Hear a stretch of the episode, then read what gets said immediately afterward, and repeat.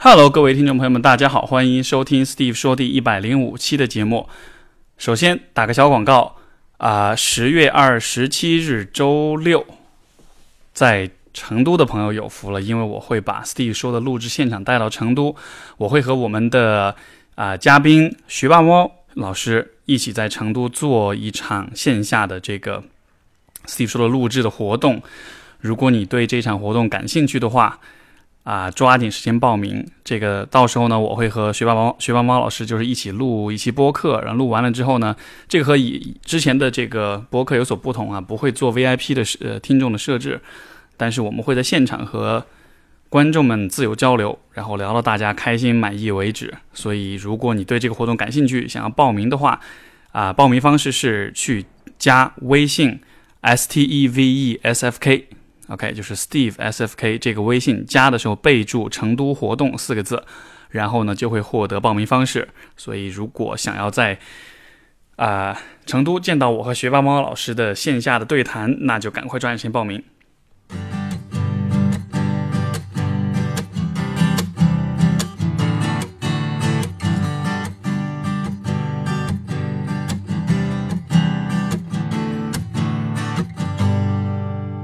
国庆假期结束了，希望大家假期都过得还算愉快。我自己过得还蛮好玩蛮开心的，因为从9月中旬开始去美国，连续做了将近应该是3个星期的旅行，在西岸开车绕了一大圈，累计开了得有4000多公里。这是一个很有趣的旅程，然后这个过程中也看了很多，想了很多，然后思考了很多。其实今天的播客我是有点迫不及待的想要开始做的，然后因为有一些想要跟大家分享的事情吧。我就首先说到就是放假休假这件事情啊，然后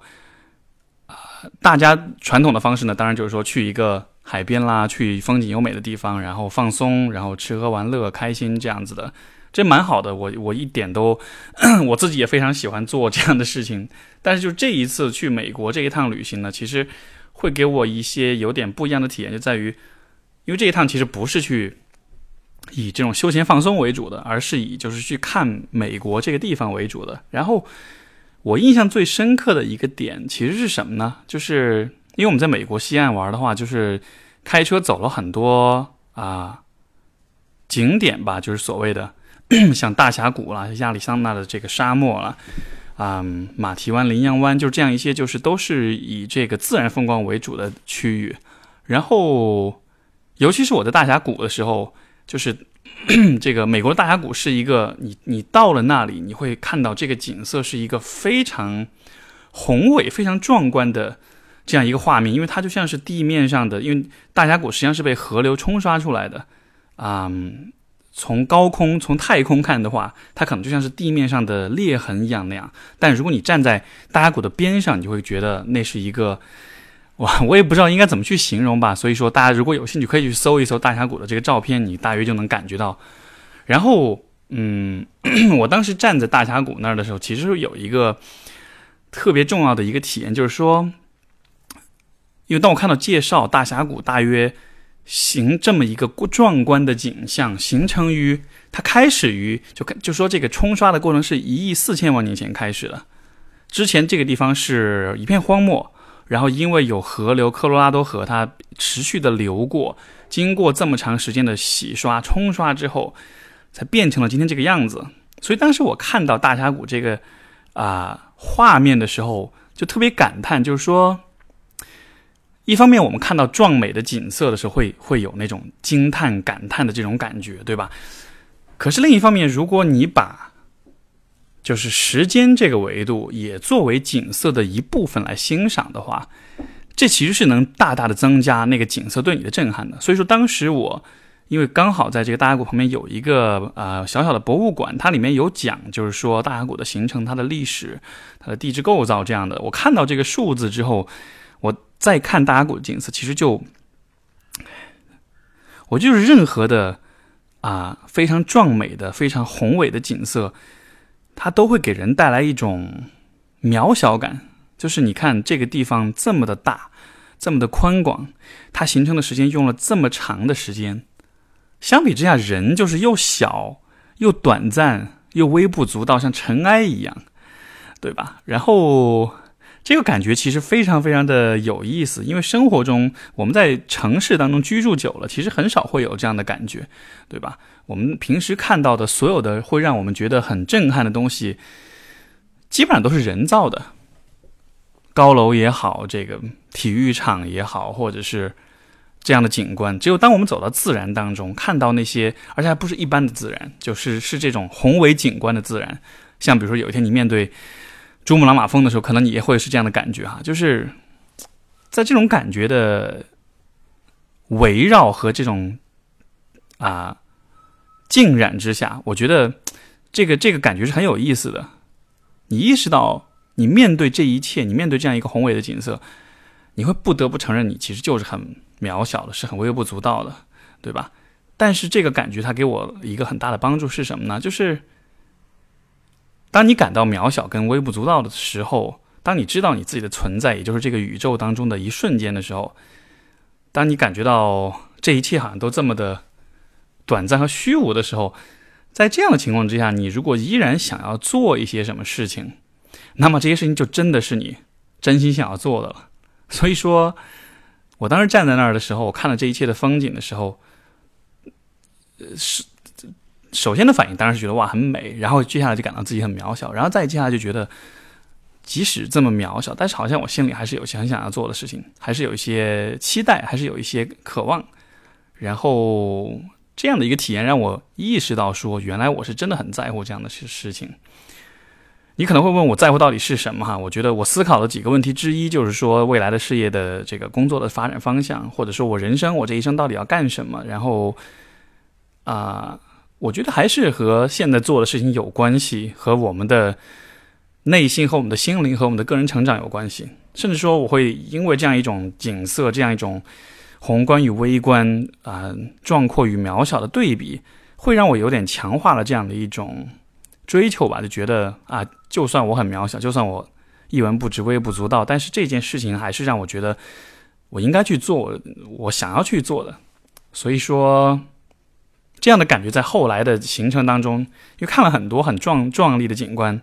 然后都是同样的感觉，就是很宏伟，然后很广阔，很巨大，同时又非常非常的古老的这种自然风光。所有的这些风光它都会让你脱下那个城市居住者的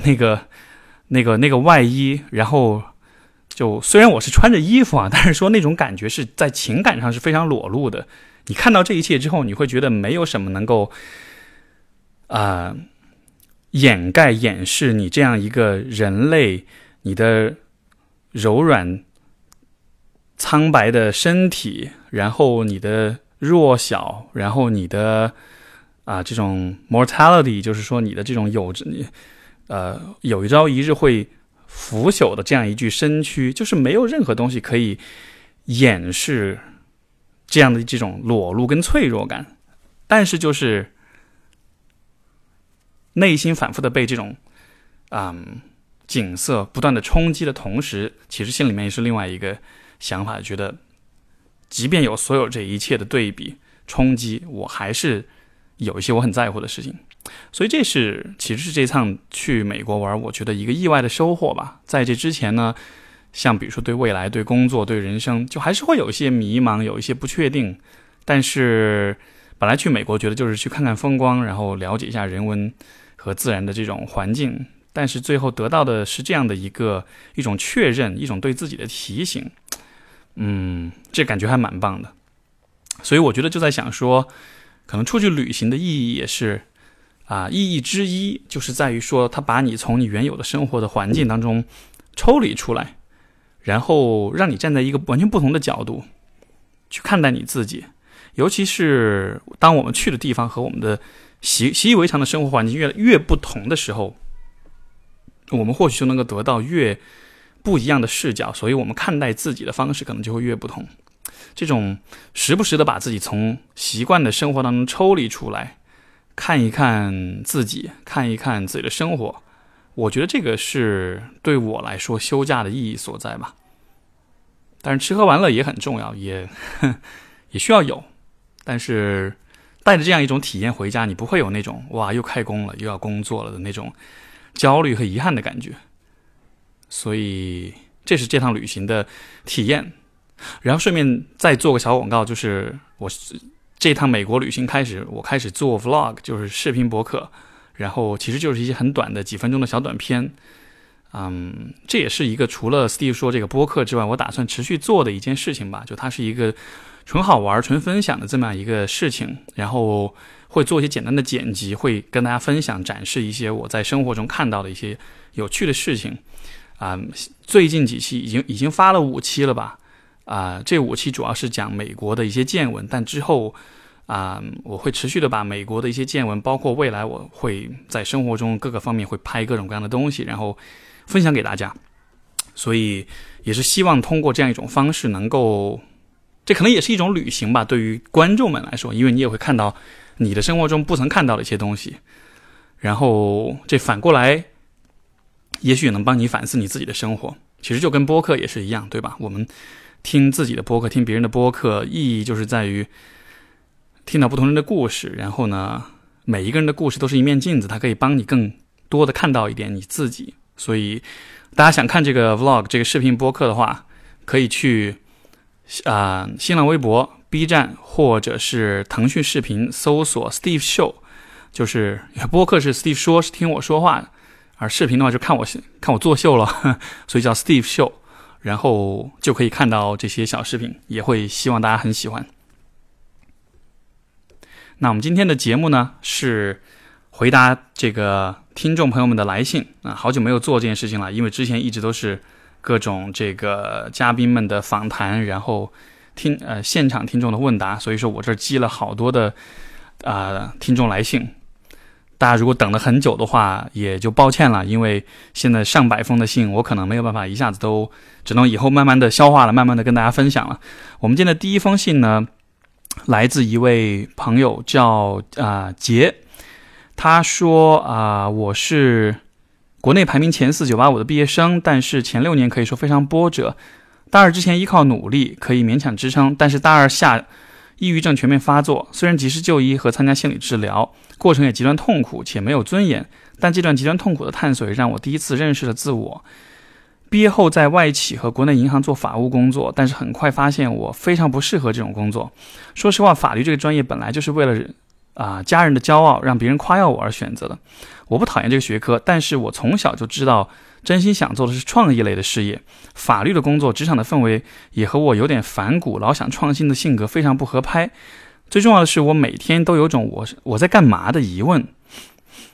我到底是在干嘛？我到底为什么活着？这样活着真的有意义吗？过年前我终于无法忍受，然后辞职了，在家全职创作，准备申请纽约视觉艺术学院。我因为小时候非常全自动，从生活到学业都极端自觉，而且处处以讨好父母为出发。我父母对我非常放养，特别是我父亲，虽然再三告诉我他不需要那么多钱，他依然每个月给我足够的钱。工作以后也是如此，我尽量控制自己对金钱的使用，有段时间到了极端焦虑的地步。这次和他们明确了我转专业的想法之后，他们非常抵触，我感到我伤害了他们对生活的安全感。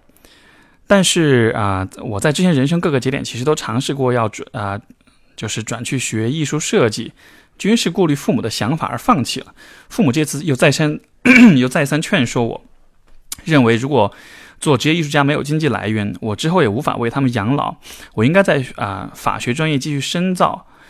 甚至父亲为此焦虑异常，大骂我不孝，不为父母着想。但我心里很清楚，我犹豫的路已经走完了，我不会改变我的立场。可事实是我现在在家脱产，终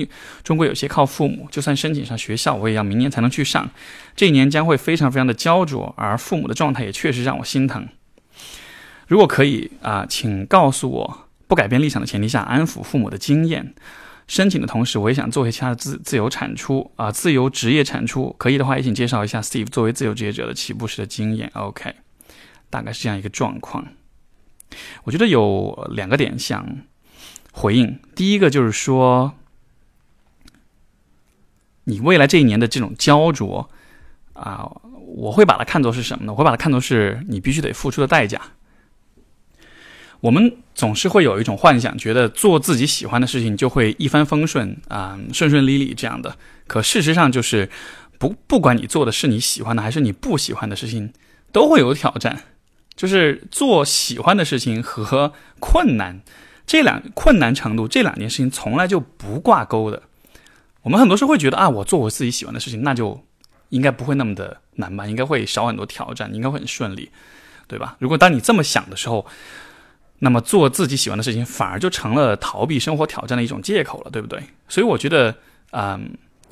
应该怎么说呢，很多的时候做自己喜欢的事情会和做自己不那么喜欢的事情同样的难，而且甚至在更多的时候它的难度会更高一些。因为很多的时候我们应该说相当一部分人喜欢的事情其实都不是这种传统意义上的朝九晚五的铁饭碗的这种工作，对吧？因为我不排除有些人也喜欢啊，比如说也有很多人是很喜欢法律这个工作的，我觉得没毛病。但是许多的工作本身是相对来说比较重复的，毕竟我们生活在一个，对吧，资本主义社会高度的分工化下面，所以这种体验是很多人都会有的。而我们喜欢做的工作往往是需要跳脱出这样一种框架去寻找去选择，所以更多的时候当你选择做自己喜欢的事情的时候，你都需要做好准备，这将会是一条更难的路。而这个难，我看到的你现在面临的这个第一个难，可能就是在于你未来这一年你需要去熬过去，这是一个你躲不掉的，也没有办法就是有什么捷径可以走的一个过程。但与此同时，我也会把这一年的焦灼看作是一种很好的机遇。为什么这么说呢？在这种焦灼之下，在这种需要去安抚父母的情况之下，你想，如果比如说假设你很立刻就很顺利的进了你想要学的这个专业，然后呢找到一份工作，开始了你的这个工作，你会很开心，会很充实。可是这种顺利和舒服的状态，我觉得它多少来说会给你的动力会可能不会那么的足。因为我想到我自己就是开始走上自由职业这条路的时候，虽然就是后期是到就现在可能相对来说会比较轻松一些，但我其实最有干劲儿和我最怀念的其实反而是开始的那么一段时间，前面的可能一两年两三年的时候，那个时候因为有很多的压力跟焦虑，所以你反而会更想方设法的去做很多的事情，去积累很多的东西。因为那个时候的你就是很焦虑啊，焦虑的时候你就是想要随时随地都想要做一些什么。所以你看，比如说现在你需要去面对父母这样的一年的时间，对吧？那你可以去做的，比如说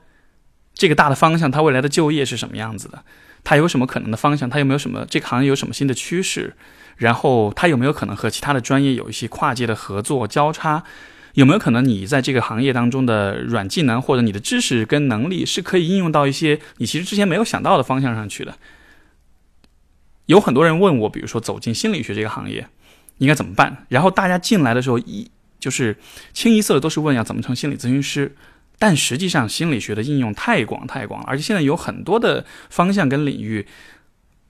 很多人不知道，但它的确是存在的。所以我猜就是像这种创造性的行业工作也应该是有类似的像比如说广告创意，这就也可以是一个可能的方向，对吧？就是一个行业是有很多的很细分的分支，有很多你没有看到的东西，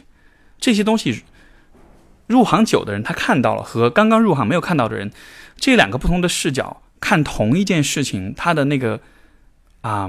理解跟感觉是完全不同的。所以我觉得这也是你这一年可以去做的一件事情，就是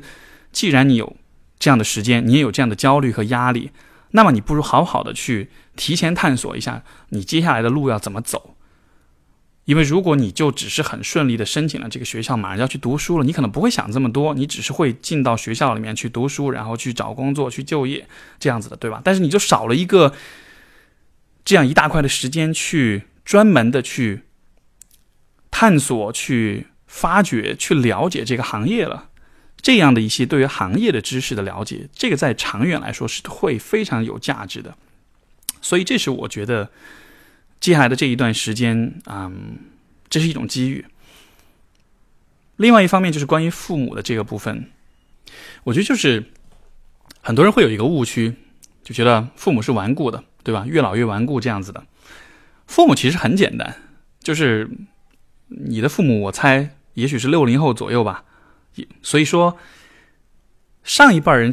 他们其实是蛮简单的，他们需要看到的就是确定的清晰的东西。比如他们为什么认为法律好，法律学专业很好，对吧？因为这专业很成熟，它的这个架构也好，它的职业发展路径啊，它的待遇各个方面很清晰很明确，这是能够很容易理解的一个专业，所以他们会认为这很好。想象一下，如果比如说法律专业没有那么的热门，而且比较小众，而视觉艺术的这个专业是大家比较多去从事的，那你父母是不是会更支持你去读视觉艺术，而不是去读法律，对吧？所以我想表达意思就是说，父母不是因为法律这个专业或者这个就是某一个特定的专业，他认为真的适合你才让你去读，而是因为他的理解范围之内，这是他认为最相对来说比较熟悉比较了解的专业。既然如此，你需要做的事情，其实这也是和第一点结合起来。为什么我鼓励你去对你的行业进行调查？因为你的这种调查这种研究也是反过来可以成为一个去安抚和说服你父母的很好的素材。当你对这个行业很有信心很确信了之后，当你可以清晰地告诉你的父母，我毕业之后有哪些方向，这些方向现有的工作是哪些，他们的在什么样的职位，什么样的收入以后的发展前途是怎么样的。当你能够把这些事情把这些证据清晰地罗列出来的时候，父母是不会反对你们的。因为就像我刚才说的，父母是很简单的人，他们需要的就是很清晰很确定很让他们感到安全的东西，对吧？所以这是我觉得不光是你，我觉得任何一个想要做自己喜欢做的事情的人，你在处理和父母的这个关系的时候，我认为这是你的职责的一部分。你选择了一条父母不熟悉的路，同时你要依赖或者说在一定程度上接受他们的支持的话，那么你就有必要或者说有义务让他们更多的了解这条路是怎么回事，而不是说就只是单纯的年轻气盛的说我要做这件事情，你们什么都不要管，什么都不要问，你就给我钱就好了，对吧？换了我是我的孩子这么去做，我可能也不会太乐意。然后因为我需要知道说你做这个选择不是一时冲动，我需要知道这是你真心想做的事情。而且你什么叫真心想做？不是说你宣称我有多么喜欢叫真心想做，而是说因为我真心想做这件事情，所以我已经开始做了很多的研究，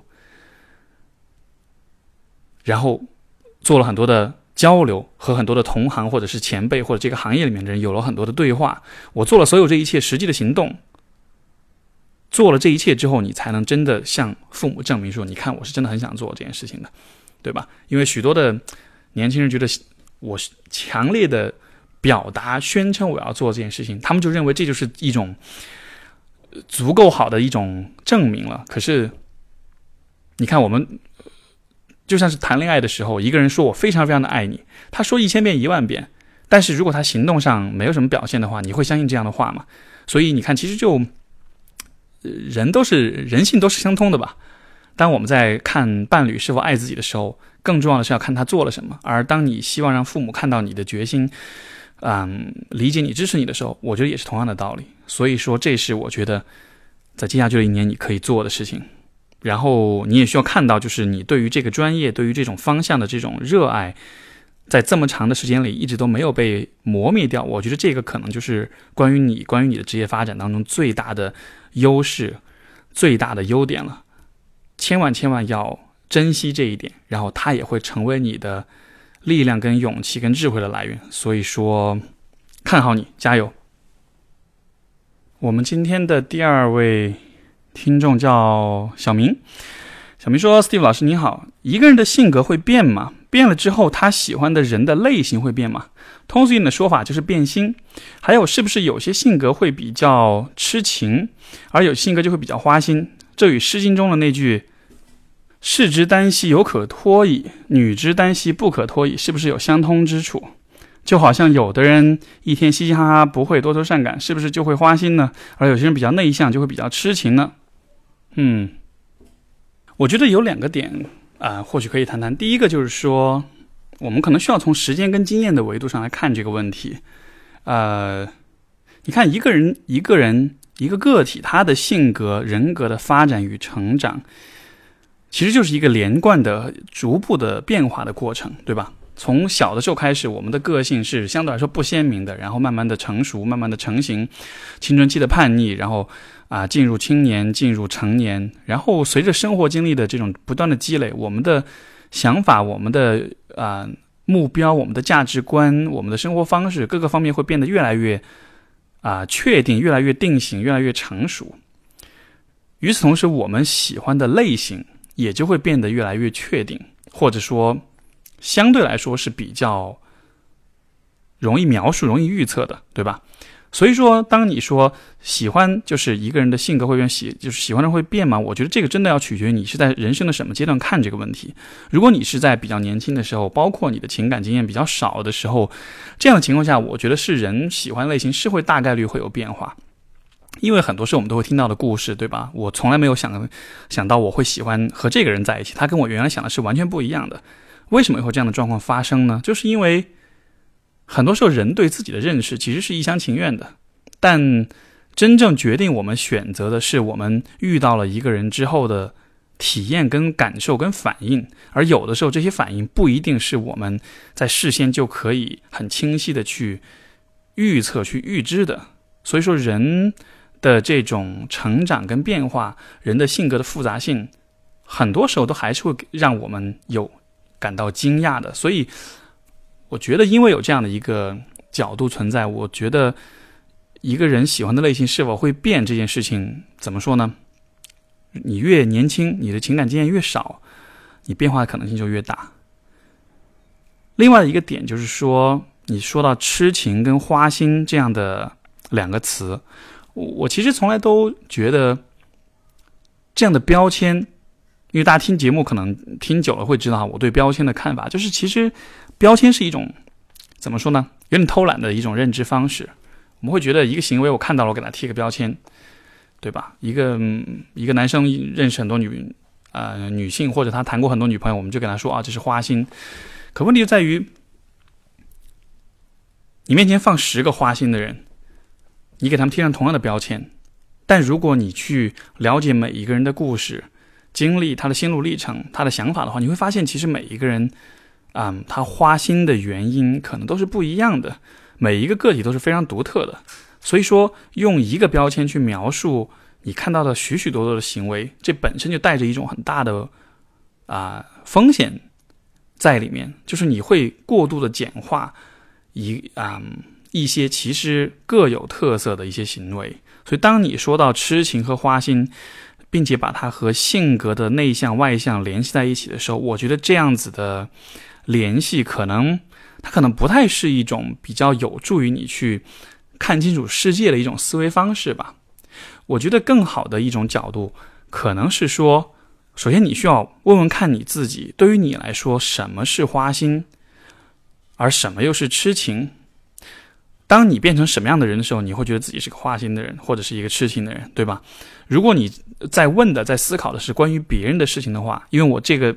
小明写这封信，我觉得可能是也许是和别人有关系也许你是在面对一个你喜欢的人，然后可能你跟他的性格有差异，然后你不确定你们是否能走到一起，但是你可能又希望着他以后也许会改变，就我脑补一下。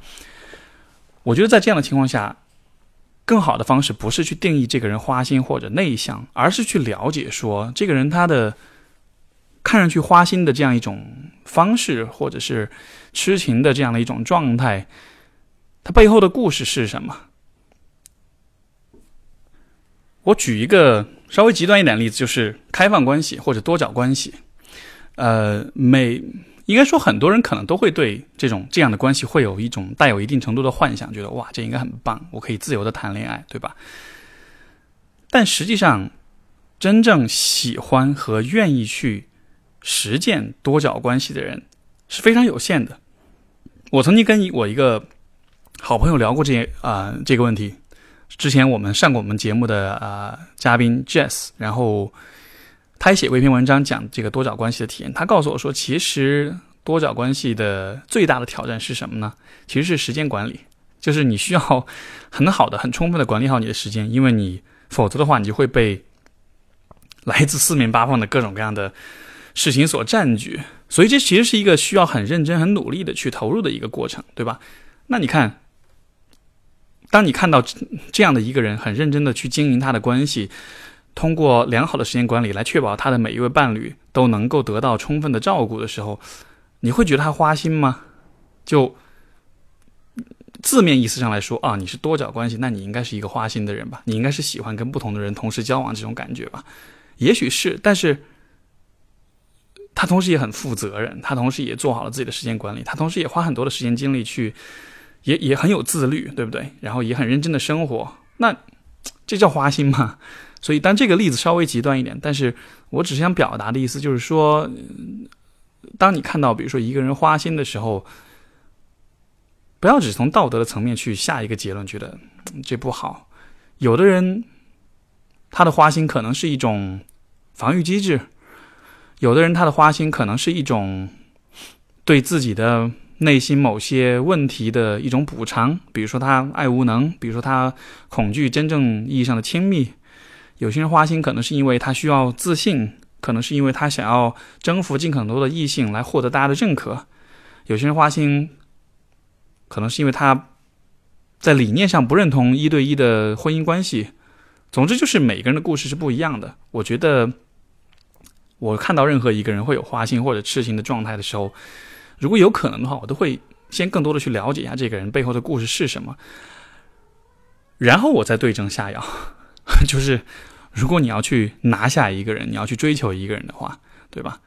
靠着标签去追求或者相处，和靠着对一个人的故事的了解去相处的话，肯定是后者会更加的有思路，会更清晰，你也会更有针对性的做很多的事情。所以认知不要只是止于这一步，多往后面问几个问题。下一封信来自小 A， 他说有些节目里 Steve 认为只要是人对亲密关系对连接都有需求，当这份需求没办法满足时，人就会退而求其次，寻找更容易的途径和方式来满足，比如说性、烟、酒、游戏。回想这些年来，我和爸妈之间的隔阂那么大，可以说基本没有连接。在认识前夫之后，他让我在生命中第一次感受到亲密关系的美好，感受到世界上有一个人在乎你、关心你、接纳你、疼你、爱你。和他在一起的时间那么的安全、喜悦和幸福，所以第一次见面后虽然没有太了解他，虽然心里有些隐隐的不确定，可当时担心错过的念头太强烈，盖过了其他所有声音。现在想起来，当时担心错过什么呢？担心错过一个可能的连结啊！可是这种连结始于心灵，也止于心灵，因为我们之间没有性，准确的说，是我面对他没有性的欲望。他是个身材匀称、肌肉结实的男人，我却没办法对他张开双腿。准确说，我也并不是完全没有性的需要。虽然不是那么频繁，但偶尔也会在梦中感受到下体渴望被插入，有时候梦里也会实现高潮。在法国遇到迷人的男同事，也会幻想和他做爱激吻的场景，只是这些没有在前夫身上实现。他曾愤怒地说，我和他拥抱撒娇的方式像个小女孩，而不是个女人或者伴侣。也许因为我在他身上投射的是对父母关系的渴望，可是他哪些方面让我联想到父母呢？还是因为一个人必须先满足原生家庭的亲密感之后才能有两性亲密关系，或者一个人会优先追逐和选择能带来原生家庭亲密感的交往对象。然后我们离婚了，平和的，没有财产纠纷，没有鸡飞狗跳。办证的那天按要求拍个人照，他看到我头上的白发又习惯性帮我拔掉。以前我们关系亲密时，他常常做这个动作，一边拔还一边皱着眉头说心疼死了。括号写到这里我泪流满面，而我很久没有因为想起他而哭了。我觉察到内心充满了内疚和悔恨，心里想起无数个对不起，为自己没有做到一个妻子应该给予的沟通、理解和支持，为自己使他失望，为自己没有珍惜来之不易的连结。我轻声念起零基线里学的我爱你、对不起、请原谅、谢谢你，尝试向自己表达爱意和歉意，然后情绪渐渐平复。括号完出了民政局大门，他突然哭了，很伤心的那种。那是我印象中第一次他第一次在我面前哭。我抱住他，他一动不动，没有回报。当时我心里是麻木的，头脑是空白的，没有什么强烈的感受，只是眼眶稍微红了点。然后我去取车，开车的时候看他往另一个方向走了。这是我和他最后一次见面。2年前的这个时候2016年6月21日在半个月就是了哦，因为这封信放了很久了，6月份的时候收到的。离婚之后有半年时间非常痛苦，白天哭晚上哭，想复婚的念头非常强烈，未遂，很绝望，很恐慌。现在想起来是深深的被抛弃的感受，而这种感受在遇到他之前曾非常强烈，就是全世界只有我一个的孤独、绝望和无助。后来慢慢走出来，再后来参加一个心理咨询相关的活动，推倒了内心的高墙，对自己的认知一点点增强，对情绪的感知和表达也在一点点的变得更敏锐自如，对父母对朋友的互动也比以前多。这个过程中心力交瘁，有打碎自己重建的痛，也有重生的喜悦，一切似乎都在慢慢的朝良性的方向发展。可是面对亲密关系，尤其是和性的方面我还是迷茫，有点害怕遇不到下一段亲密关系，又有一点害怕遇见了不知如何处理。所以 Steve 如果有机会能够听你说说，我觉得首先就很感谢这位朋友，就是还挺坦诚的分享自己的经验而且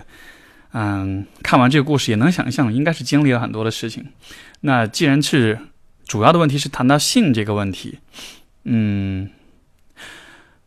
我觉得联系到你的成长的经验来说，首先我对于性的看法是，我觉得在这个故事当中，我觉得性是什么样的一个角色呢？我会一直觉得性其实是自我觉醒的一种途径，而且这是一种很有意思的途径，它是独立于父母、独立于原生家庭、独立于社会的。就是如果你比如说你生活在一个父母对你关照很少、连接很少的家庭里面，而你作为孩子你能够获得愉悦感跟喜悦跟快乐的途径主要是靠父母的话，那么因为你依赖父母，所以说你能得到的，当你被忽视的时候，你能够得到的快乐就很少，对吧？在这样一种环境里待的时间久了之后，你可能就会真的慢慢的相信说，我是没有办法让自己开心的，我只能依赖别人来让我开心。所以可能当你遇到前夫的时候，这也是你当时的一种心态，就是那其实是一种依赖的心态，那是一种我需要让另一个人来使我完整的一种心态。而性它的有意思的地方就在于一个人是可以在性当中取悦自己的，这样的取悦，这样的愉悦感是非常的真实的，而且它是可以完全不依赖任何人，甚至在很多情况下它是需要在一个人独处的时候来完成的，对吧？就是当我说性的时候，这不是狭义的说一男一女这个性器官的结合才叫性，对吧？性有很多的形式，有很多的可能性，自慰也好，爱抚自己也好，包括就是性幻想也好，其实这些都是性的一部分。所以就是你能够从许多性的体验跟行为跟活动当中得到愉悦感。然后我觉得这件事情虽然看上去可能传统观念觉得很肮脏也好，很羞愧也好，很羞耻也好，但从我的角度，我觉得它有一个非常重要的意义，就在于它是可能关于人的一个是一种非常真实、非常鲜活、非常清晰的证据，证明每一个人都是有可能让自己开心的，没有人是需要100%完全的依赖别人的，对吧？所以我觉得性在一个人的成长过程中，他就是扮演这样一个角色。我们在从小到大逐渐的发现自己的性、发现自己的情欲、发现自己的生理需求的这个过程，同时也是一个我们的自我变得独立、变得成熟的过程。所以说人的这个在性方面的成长和体验的积累和我们的人格发展其实是同步的，或者说我认为它应该是同步的。可是对于就是对于小 A 来说的话，可能因为从小父母对你比较多的忽视，所以说当你看到你自己的时候，你更多看到的就是小孩子的你被忽视的那种孤独和那种痛苦，对吧？每当你看到自己的时候，看到的就是这种痛苦。那结果是什么呢？结果就是你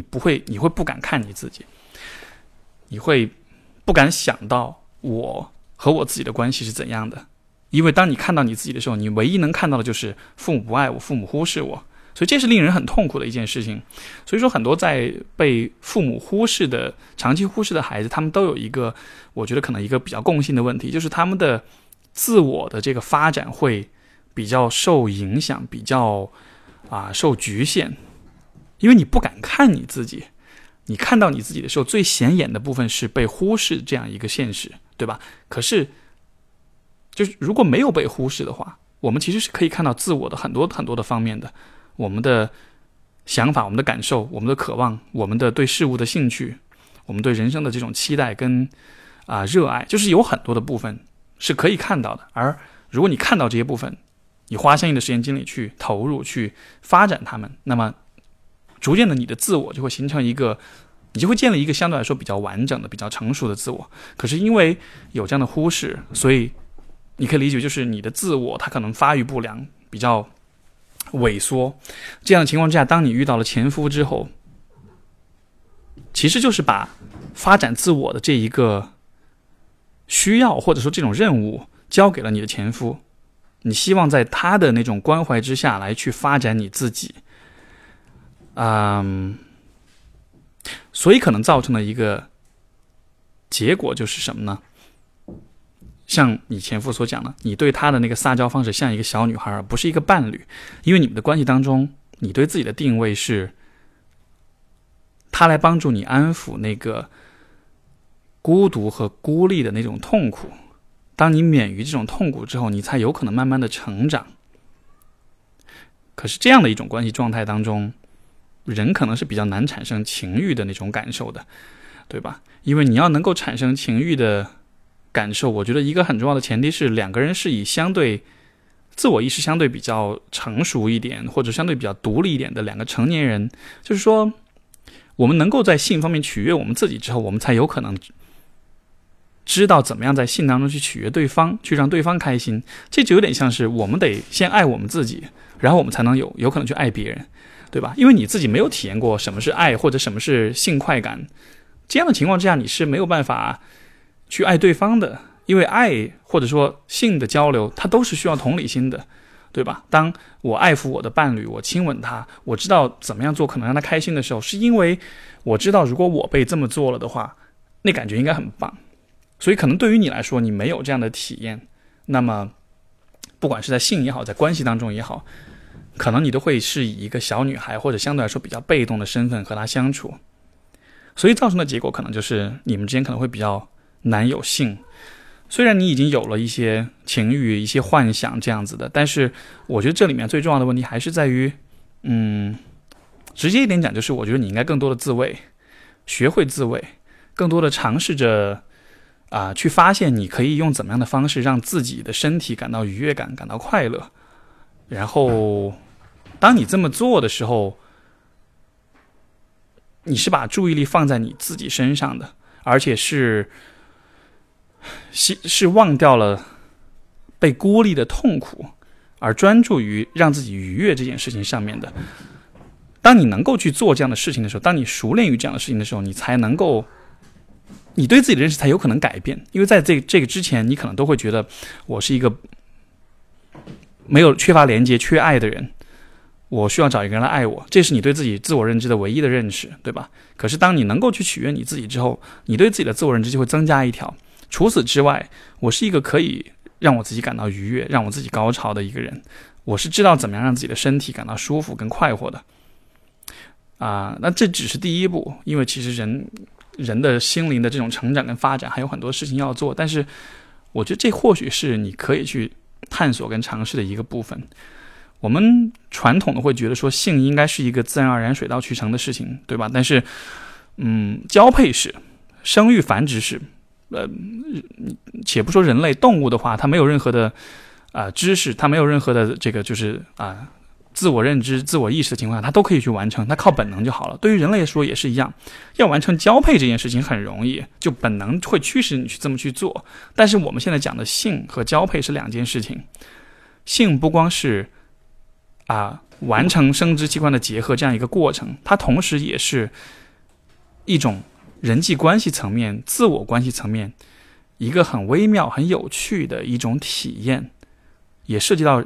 一个人的想法跟心理、跟动机、跟生理等等很多方面的东西。所以说我觉得这是一个需要额外的花努力去探索的东西。我也会觉得这个部分的探索也会给你的自己的这种人格发展成长带来一些推动，一些帮助吧。我们如果说的大一点， Sex is power， 性即权力。当每一个人都能够充分的认识到说我自己是有权利和能力让自己愉悦，让自己开心的时候，这是一个非常赋权，非常 empowering 的一件事情，对吧？每一个个体都会看到说，原来我可以不依赖任何人，就在性的方面让自己开心，或者说我可以用合适的让自己和别人互惠的这种方式得到性的满足。当我们能够做到这样的事情的时候，我们的人格发展，我们的成熟度肯定是会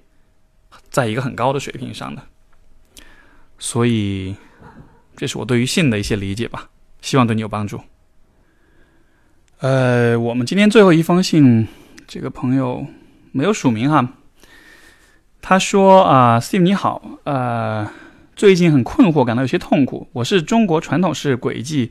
长大的孩子，一路也比较顺利，研究生毕业后就在高校工作，父母给买了房子，没有房贷的压力，工作也比较轻松。前半段的人生就在父母的规划中顺利完成，在别人眼里我除了没有男朋友外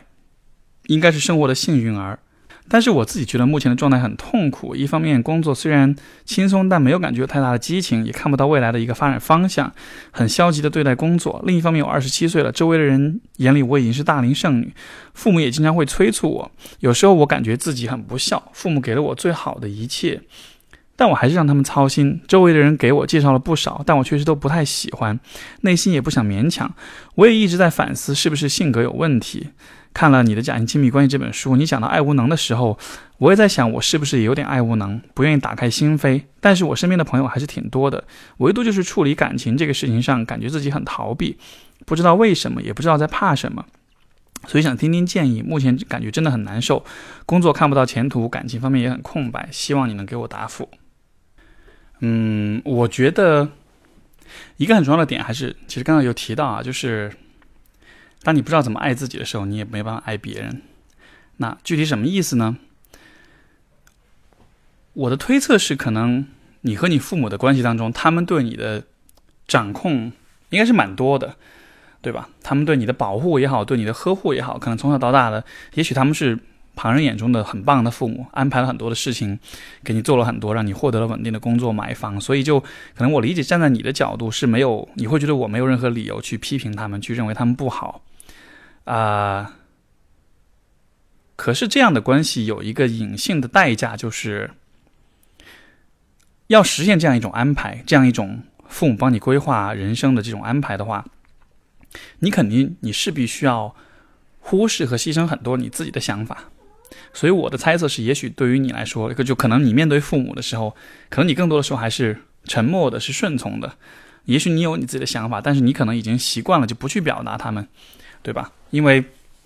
父母都这么好，为你做了这么多，如果你还要去抱怨的话，可能就不孝了吧，可能就不乖了吧。包括他们为你做了很多事情，的确也是你所需要的。所以在这样的情况之下，我想你可能在有意无意当中做了一个交换，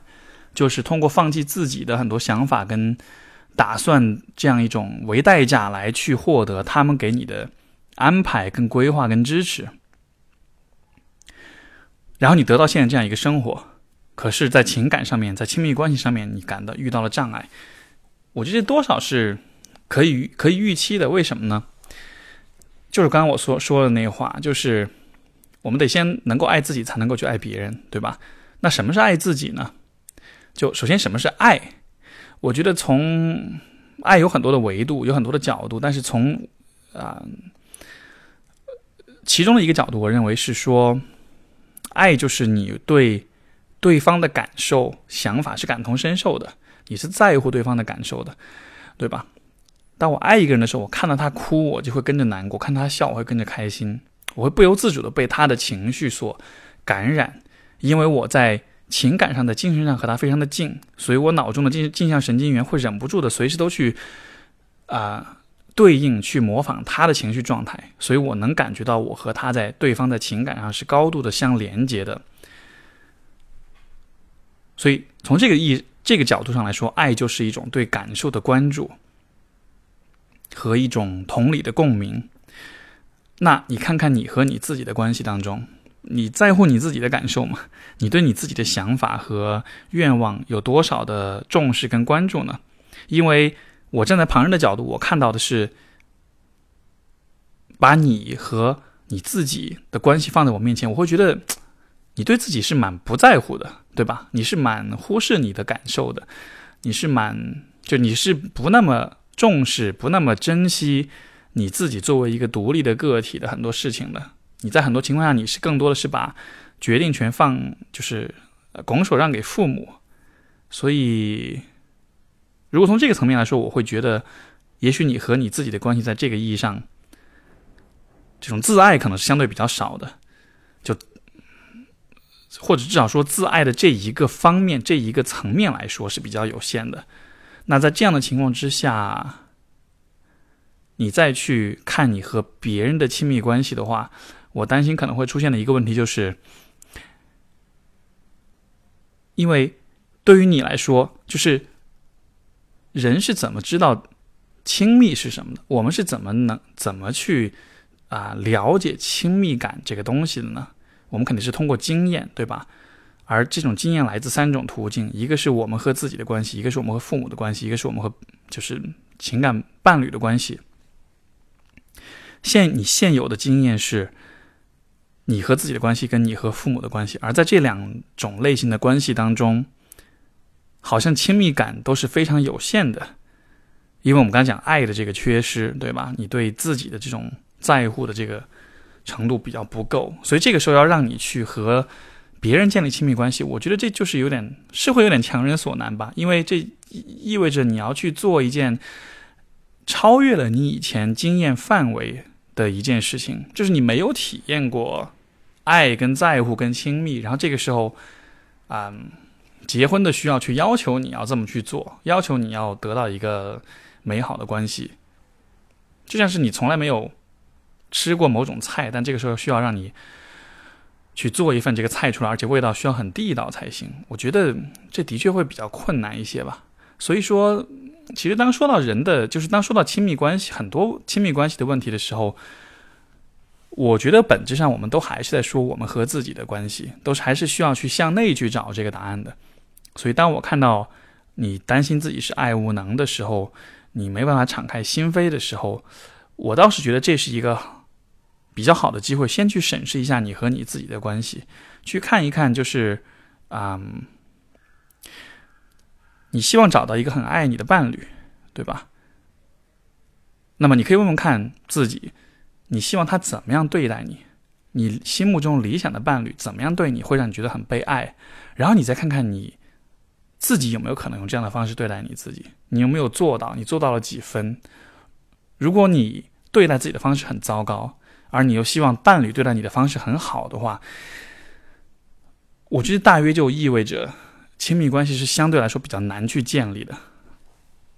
因为我们很难去追求和实现那些我们从来没有体验过的东西。所以这也是为什么很多亲密关系的咨询其实就谈到最后其实都是和自己的关系。那我觉得感觉你可能也许在情感上在心理上也许也相对单纯一些，可能是时候做一些更深入的思考，然后甚至我会说你可能需要就是多经历多尝试一些事情，多冒些险，包括多犯一些错误。有的时候其实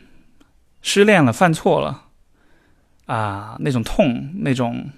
痛苦的感觉反而会驱使着一个人更多的思考，反而就会有更多的成长。如果之前一直很顺利，没有经历过什么挫折的话，反而不太会看到自己身上的那些自我认知的那些盲点，对吧？当然我不是说要让你故意去犯错，但是我觉得也许之前的生活一直都是按照你父母的风格，一直都是 play safe， 一直都是比较安全的去做一切的事情，所以